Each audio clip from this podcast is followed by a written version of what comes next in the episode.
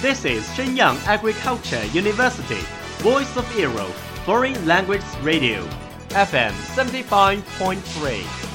这里是沈阳农业大学时代之声外文广播，调频七十五点三兆赫。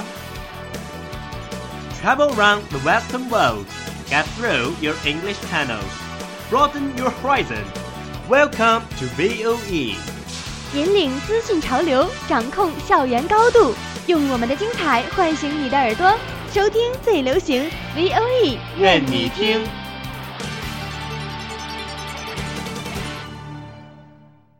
你想和金泰一样唱情歌吗？你想像路飞那样呐喊吗？那还等什么呢？日本語の授業 영화와 음악의 감상 欢迎来到日韩风情时间。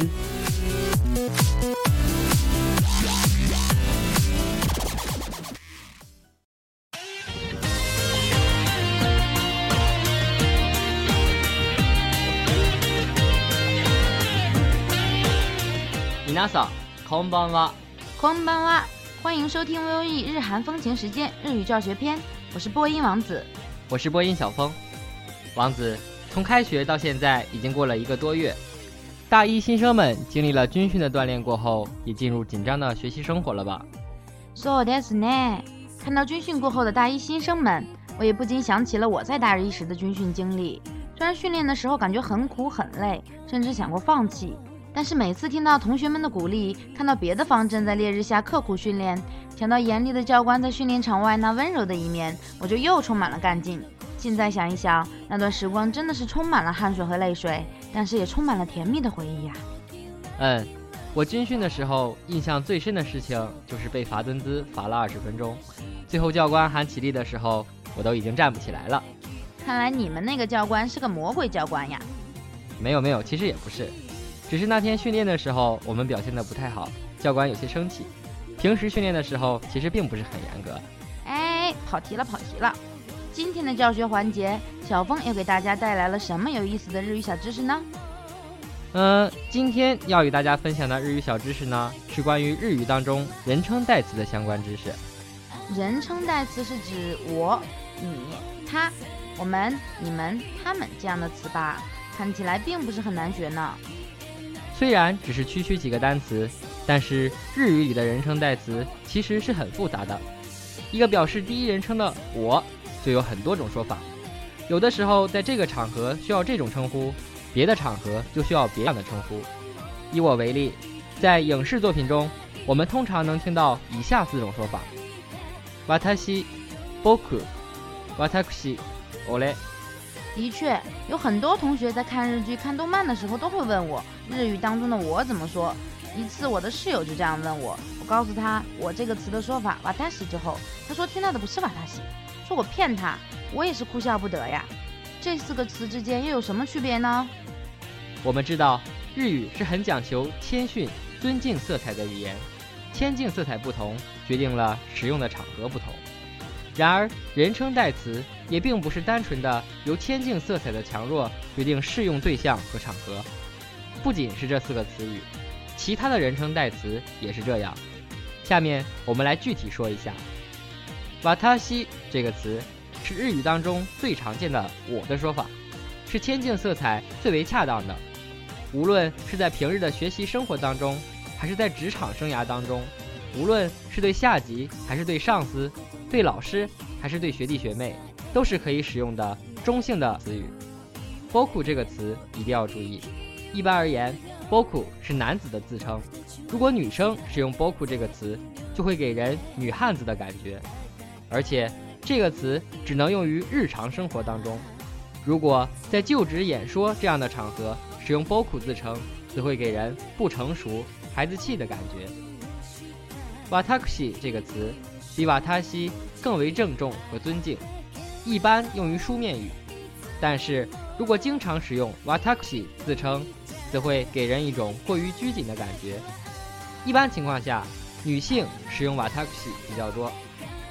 ole 这个词则是谦敬色彩比较随意的，具体的感情色彩呢，大家可以体会一下东北方言里面“俺”的这种自称方式，使用过多会给人以不拘小节、不修边幅的感觉，是不能在职场当中使用的。汉语当中一个简简单单的“我”，在日语里竟然这样复杂，也可能是我说的太复杂了。不过在日本确实是这样的。如果大家只是想满足平日里沟通的需求，只需要记住“瓦塔西”一个词就可以了。这样啊，那表示第二人称的你又怎么样呢？日语里的你也有很多种说法，影视作品里经常出现的是 “kimi”、“anata”、“omai”、“temai”、“kisama” 这几种说法。论千境色彩而言，“anata” 是比较正式的说法，千境色彩适中。kimi omai 则是比较随便的语言。至于 temai kisama 这两个词，就有蔑视、讽刺的成分在里面，属于带有攻击性的语言，不建议大家在日常的生活当中使用。不过，其实，在日本交流时很少使用第二人称称呼对方，在知道对方名字的情况下，一般都会直呼其姓氏。举一个例子，比如我现在要和王子说话，我会说 osa。怎么怎么样，而不是说 anata 怎么怎么样。关于 anata 这个词，还有一个不成文的惯例，这个词一般是妻子用来称呼自己丈夫的。这在日语考试的听力试题中，有时也是提示性的关键词语。そうですか。 如果我想要对你说什么的时候，我就应该对你说：“Lisa，今天吃饭了吗？”对吧？嗨，その通り。那么接下来。表示第三人称的他又怎么表达呢？汉语里对人称呼的他分为单人旁的他和女字旁的他，用以区分第三人称代词所指代的性别。日语里也有类似的设定，表示男性的他读作 kale，表示女性的他读作 kanojo。 这两个词并没有什么天境色彩。表示第三人称的说法，日语里基本只使用这两个词。有趣的是，有的时候这两个词也可以指代说话人的男朋友或者女朋友。当然，汉语里也有类似的语法，对吧？说的没错，原来日语也有类似的表达方式呀。那么，如何表示我们、你们、他们这样的复数人称呢？这个简单，只需要在日语里对应的人称后面加上一个“他起”，就表示复数的人称了。举一个例子，我们私たち、俺たち、僕たち。相应的，你们的说法也就应该是“あなたたち、君たち、お前たち”这样的，对吧？没错，他们的说法也就是“彼たち”和“彼女たち”。不过值得注意的是，刚才我在叙述第一人称代词我的说法时说过 watakushi，对吧？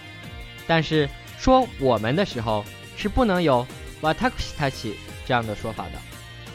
这样啊，时间过得真快，又到了和大家说再见的时刻了。让我们来复习一下今天所学的内容吧。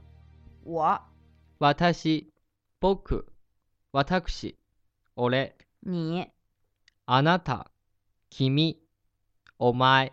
表示男性的他。彼。表示女性的他。彼女。我们。私たち。你们。あなたたち。他们，彼たち、彼女たち。本期节目就要和大家说再见了，下面请大家欣赏一首好听的日文歌曲《阿卡希诺哈》。我们下期节目再见。